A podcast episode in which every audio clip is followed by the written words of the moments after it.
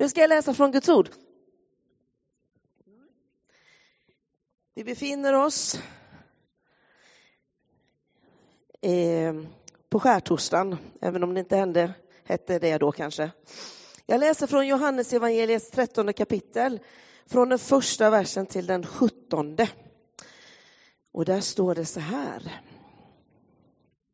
Det var strax före påskhögtiden och Jesus visste att stunden hade kommit då han skulle lämna den här världen och gå till Fadern. Han hade älskat sina egna här i världen och han älskade dem in i det sista. De åt kvällsmål och djävulen hade redan ingett Judas, Simon Iskariots son, den tanken att han skulle förråda honom. Jesus visste att Fadern hade gett allt i hans händer och att han hade utgått från Gud och skulle gå till Gud. Han reste sig från bordet och la av sig manteln och tog en linneduk och band den om sig. Sen hällde han, ett, hällde han vatten i ett fat och började tvätta lärjungarnas fötter och torka dem med linneduken som han hade bundit om sig. När han kom till Simon Petrus så sa denne till honom, Herre, ska du träffa, tvätta mina fötter? Jesus svarade, vad jag gör, det förstår du inte nu, men längre fram ska du förstå det. Petrus sa, aldrig någonsin ska du tvätta mina fötter. Jesus sa, om jag inte tvättar dig har du ingen del i mig. Simon Petrus svarade, Herre, inte bara mina fötter utan också mina händer och mitt huvud. Jesus svarade, den som har badat behöver sedan bara tvätta fötterna. Han är helt, helt och hållet ren. Så är också ni, dock inte alla. För han visste vem som skulle förråda honom. Därför sa han att de inte alla var rena. När han nu hade tvättat deras fötter och tagit eh, på sig manteln och lagt sig till bords igen så sa han till dem Förstår ni vad jag har gjort med er? Ni kallar mig mästare och herre och det är med rätta, för det är jag. Om nu jag, er herre och mästare, har tvättat era fötter är också ni skyldiga att tvätta varandras fötter.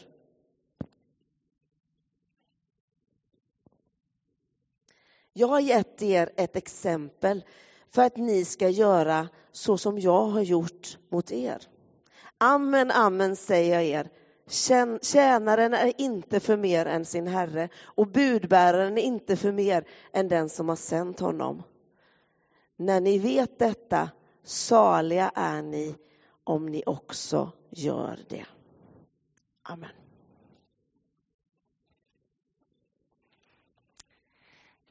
Tack Marie. Detta är ju en fantastisk text, eller hur? Helt underbar. Joanna heter jag, eh, jobbar i Brokyrkan, är gift med David Simonsson. Vi har tre barn tillsammans och eh, vi bor i en liten stuga som vi håller på att bygga ut till ett litet hus i Dannike. Och eh, varje dag så önskar jag att få växa i barnaskap till Gud, i lärjungaskap, i föräldraskap och i vänskap. Och jag tänker att vi firar den här nattvardsgudstjänsten tillsammans. Det är verkligen, jag tror att det glädjer Guds hjärta så mycket. Att vi kommer tillsammans, flera kyrkor, och påminner oss tillsammans om det största som Jesus har gjort för oss. Jag vet att också Ekaringskyrkan är här och jag bara tycker det är så härligt att vi får ta den här kvällen att finnas för varandra, betjäna varandra och be och fira nattvard tillsammans. Och den här texten, jag tänkte vi ska bara göra en liten kort recap först, en liten sammanfattning. Vad har hänt de sista dagarna, eller egentligen den dryga veckan innan det här sker? Det har hänt ganska mycket på den här veckan. Jesus har uppväckt Lazarus från de döda. Och det är många, många som har kommit till tro på Jesus i och med detta stora skeende. Och eh, översteprästen som hette Kajafas. Han hade utan att veta om det profeterat att det är bättre att en man dör istället för folket. När han talade om Jesus och de började överlägga hur de skulle kunna röja Jesus ur vägen. Och i alla fyra evangelier så har vi också kunnat läsa om hur Jesus rider in i Jerusalem på en åsna och hur folket har välkomnat honom som kung. Vi kan läsa i Johannes kapitel 12. Där står det att många människor ropade Hosianna. Välsignade han som kommer i Herrens namn, han som är Israels konung. Och i Matteus 21 så kan vi läsa om hur Jesus drev ut alla som sålde och köpte på förgården i templet, på hedningarnas förgård i templet. Och sedan istället för den här köp och säljmarknaden så började han bota blinda och lama, står det om i Matteus 21. Det är fantastiskt tycker jag när vi får se hur, hur Jesus verkligen Eh, hade en sån eld och sån iver för templet, för bönens hus, att det ska få vara ett bönens hus för alla folk, för alla människor. Och där det hade blivit ockuperat och taget i besittning som en köp och säljmarknad, det var där hedningarna egentligen hade tillträde och var välkomna att komma att tillbe. Och det upprörde Jesus när han såg att här är inte en plats för tillbedjan. Och då ville han rensa det och öppna upp för en plats för tillbedjan. Så det är väldigt mycket som har hänt. Maria har smörjt Jesus och Jesus har också talat om hur, att han faktiskt ska dö, att vetekornet måste falla i marken. För annars så blir det bara ett ensamt vetekorn. Men om det faller i marken så bär det rik frukt. Och så har vi lärjungarna. De är i den här salen. De sitter där, de har förberett. Och det är lärjungarna som har följt Jesus i ungefär tre år. Och de har följt honom i väldigt många olika situationer. De har gått långa vandringar med honom. De har varit i folkhopar, de har varit uppe på ensliga berg.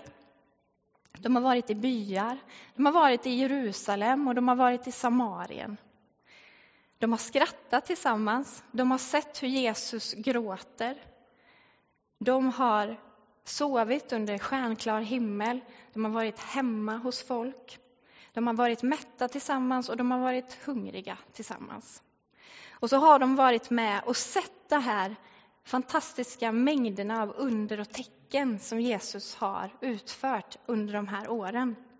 Och så har de varit med i den här kulmen när Jesus rider in i Jerusalem och folket har hälsat honom som kung så är de där i salen och så ser de sin mästare resa sig upp, binda en linneduk om sig, hälla upp vatten i ett fat och så börjar han gå runt och tvätta lärjungarnas fötter. Deras mästare gör någonting som var en sed att slaven eller en tjänare i hushållet gjorde. Det var en väldigt lågt stående uppgift, för fötterna på den tiden var smutsiga. Man gick barfota i sandaler, man gick där det var smutsigt och skitigt och dammigt. Och så gör Jesus det. Och när han kommer fram till Petrus så är det precis som vi läser i texten att Petrus protesterar. Han säger nej, tvätta inte mina fötter. Det, så, det får du inte göra. Du kan inte gå ner så djupt och tvätta mina fötter. Men Jesus han tittar på Petrus och han säger om jag inte tvättar dig så har du ingen del i mig. Och Petrus, han som är en allt eller inget person, han säger tvätta också mina händer och mitt huvud, hela mig. Men Jesus han säger den som har badat behöver sedan bara tvätta fötterna. Han är helt och hållet ren. Och så säger han, ni kommer förstå mer sen. Och det vi förstår, vi som har en stor del av facit i, i handen, vi ser att det här var också en bild på det nya förbundet, en bild på det Jesus skulle göra, där han skulle kliva in och lägga grunden för ett helt nytt förbund i sin död och i sin uppståndelse. Det var nämligen så att seden inför en högtid var att man ofta badade hela sin kropp. Men sen när man gick och skulle hälsa på någon eller gick på sin vandring, då blev man smutsig om fötterna. Och då var det alltså den seden att när man kom hem då, när man var gäst hos någon, då tvättade man fötterna. Men man badade ju inte en gång till, för bada hade man gjort, men fötterna hade hunnit bli smutsiga. Och jag tänker att det är en bild på det nya förbundet. Jesus han renar oss från all synd. Genom dopet så badas vi rena. I försoningen genom Jesu blod så badas vi rena. Det står i Efesierbrevet 1 och 7-8 så här att i honom är vi friköpta genom hans blod och har förlåtelse för våra synder. Tack vare den rika nåd som han lät flöda över oss med all vishet och insikt. Vi är badade och vi är renade, men vi behöver också återkommande få tvätta våra fötter, komma inför Jesus, bli betjänade av honom, be om förlåtelse, omvända oss och bli förnyade. Att få liksom det här badet, tvätten, som gör att vi kan gå ut i frimodighet och glädje tillsammans med Jesus och fortsätta vår vandring. Och när vi snart också tillsammans kommer dela brödet och vinet så gör vi ju det i åminnelse av Jesu försoningsverk. Och det blir som ett återkommande tillfälle att också få tvätta fötterna och få påminna oss om Jesu fullkomliga försoning i våra liv, personligen, för dig och mig, varje dag. Det står i första Johannes 1 och 9 så här, när vi bekänner våra synder så är han trofast och rättfärdig så att han förlåter oss våra synder och renar oss från all orättfärdighet. Det är våran Gud som själv väljer att bära våran skit, våran skuld och våran skam och renar oss för att öppna gemenskapen, att leva nära, nära honom.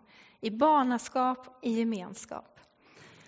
Och jag tycker det är så fascinerande att det här är kvällen innan Jesus går in i eh, vägen mot Golgata. Och han tvättar fötter och han instiftar nattvarden. Det är två symboliska handlingar. Och det är det sista som Jesus gör. Det betyder att det här är någonting som är viktigt, eller hur? Det är någonting som är viktigt för oss att lägga märke till. Och båda talar om att ha del i Kristus, i kroppen, med varandra. Det talar om rening, det talar om försoning, det talar om döden och det talar framför allt om uppståndelsen och livet, det nya livet tillsammans med Jesus. Och grund har jag förstått mer och mer att det är viktigt. I den här lilla stugan som vi bygger ut till ett litet hus nu så har min pappa hjälpt otroligt mycket. Och då har vi behövt lägga en grund. Och den här grunden den tog ganska lång tid att göra, den, för den skulle bli stabil, den skulle vara rejäl, den skulle vara både betong, det skulle vara frigolit, det skulle vara armeringsjärn och det skulle liksom vara stabilt så att det sen gick att bygga någonting som skulle stå stadigt. Och där är Jesus klippan i våra liv, han som har lagt grunden där vi får stå, där vi får ta emot försoning och gemenskap och stå stadigt tillsammans med Jesus. Och Jesus han säger att så som han gjorde till lärjungarna, det ska vi också göra för varandra. Betjäna varandra i kärlek. Och jag tror att för att nå den här staden, för att nå Borås, så behöver vi verkligen varandra. Vi behöver varandra för att kunna nå ut med det glada budskapet om Jesus. Vad Jesus har gjort i ditt och mitt liv, i våra liv gemensamt. Det behöver vi varandra för att världen ska få se, att världen ska få höra och att Borås ska faktiskt få möta Jesus. Vi behöver be för varandra. Vi behöver uppmuntra varandra. Vi behöver välsigna varandra. Vi behöver hjälpa varandra. Vi behöver varandra. Och som Jesus säger i slutet av, där i verserna 17, så säger han, om nu jag, er Herre och Mästare, har tvättat era fötter, är också ni skyldiga att tvätta varandras fötter. Jag har gett er ett exempel för att ni ska göra som jag har gjort mot er. Amen, amen säger jag er, tjänaren är inte för mer än sin herre och budbäraren är inte för mer än den som har sänt honom. När ni vet detta, saliga är ni om ni också gör det.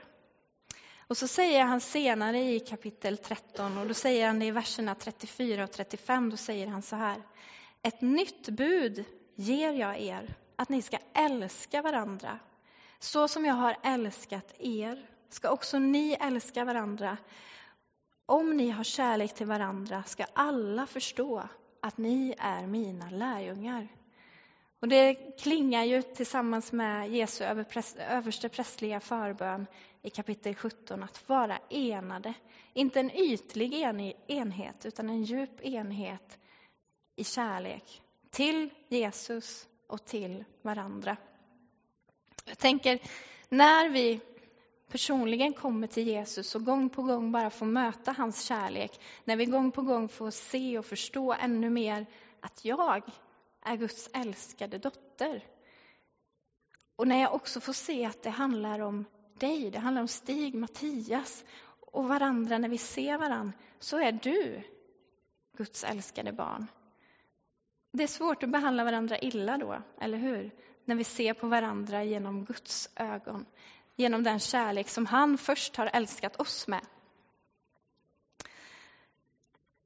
Och precis som vi också hörde, att bära varandras bördor.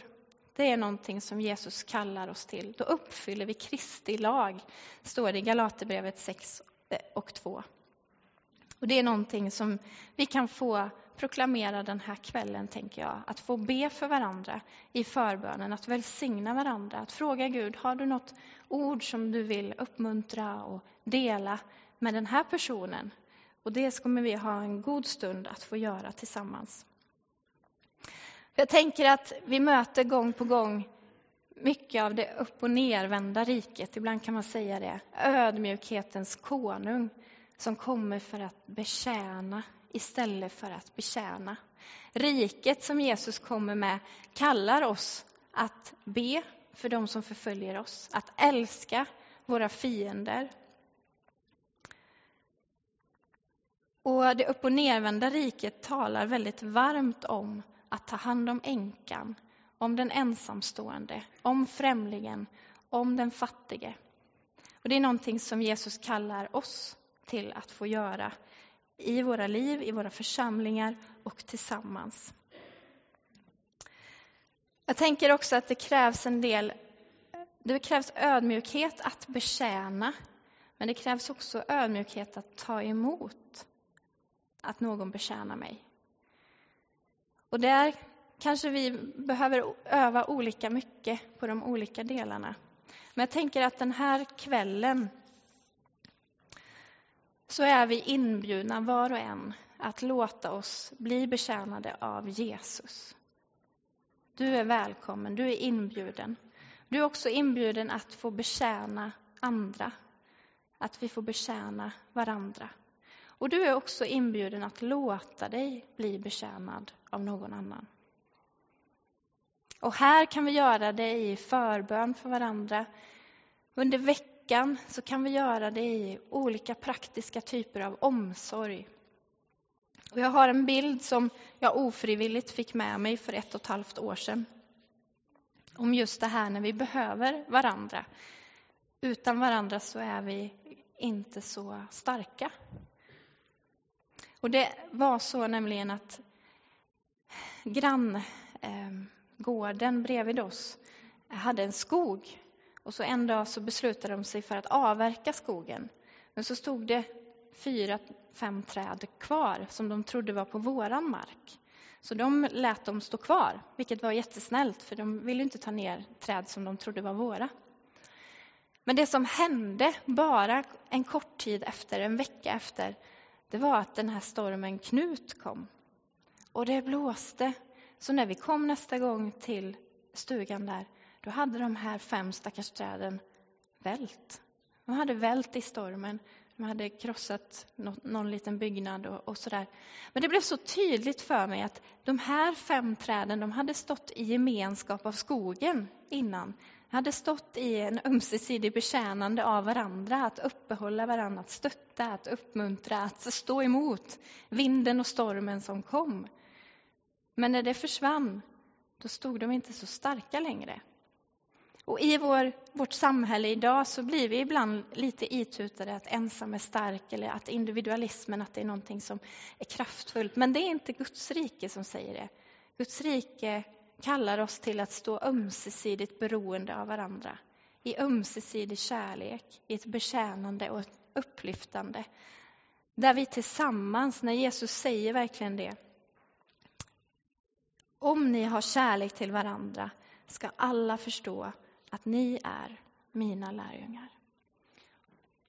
Nu kommer vi ta en lovsång och sen kommer David leda oss i nattvard. Men jag vill bara be tillsammans med oss först.